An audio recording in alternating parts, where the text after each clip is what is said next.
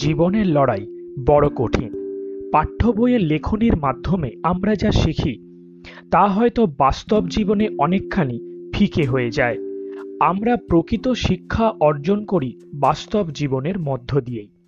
আজ আমরা কথা বলব এমনই একজন লড়াকু পিতার বাস্তব জীবন নিয়ে, যিনি নিত্য দিন লড়ে চলেছেন এক কঠিন লড়াই। কাজের সন্ধানে বছর দশেক আগে বিহার থেকে মধ্যপ্রদেশ চলে আসেন রাজেশ। এখানে এসে শিওনি গ্রামে এক স্থানীয় মহিলার সাথে বিবাহ বন্ধনে আবদ্ধ হন তিনি। সংসার চালানোর জন্য রাজেশ একটি রিক্সাও কেনেন।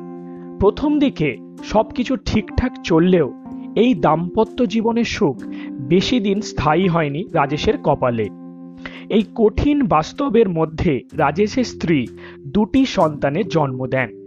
কিন্তু সন্তান পালনের সমস্ত দায়িত্ব গিয়ে পড়ে রাজেশের কাঁধে। কারণ কিছু দিনের মধ্যেই রাজেশের স্ত্রী সংসার ছেড়ে চলে যান অন্য এক অপরিচিত ব্যক্তির সাথে। তারপর থেকেই শুরু হয় রাজেশের জীবনের এক কঠিন অধ্যায়।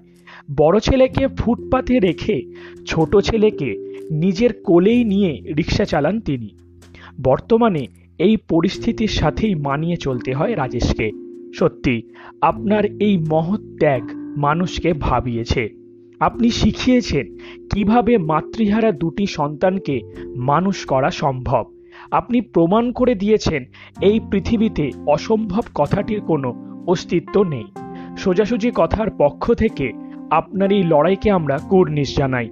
ভালো থাকুন আপনি, আর এভাবেই আপনার লক্ষ্যে আপনি অবিচল থাকুন।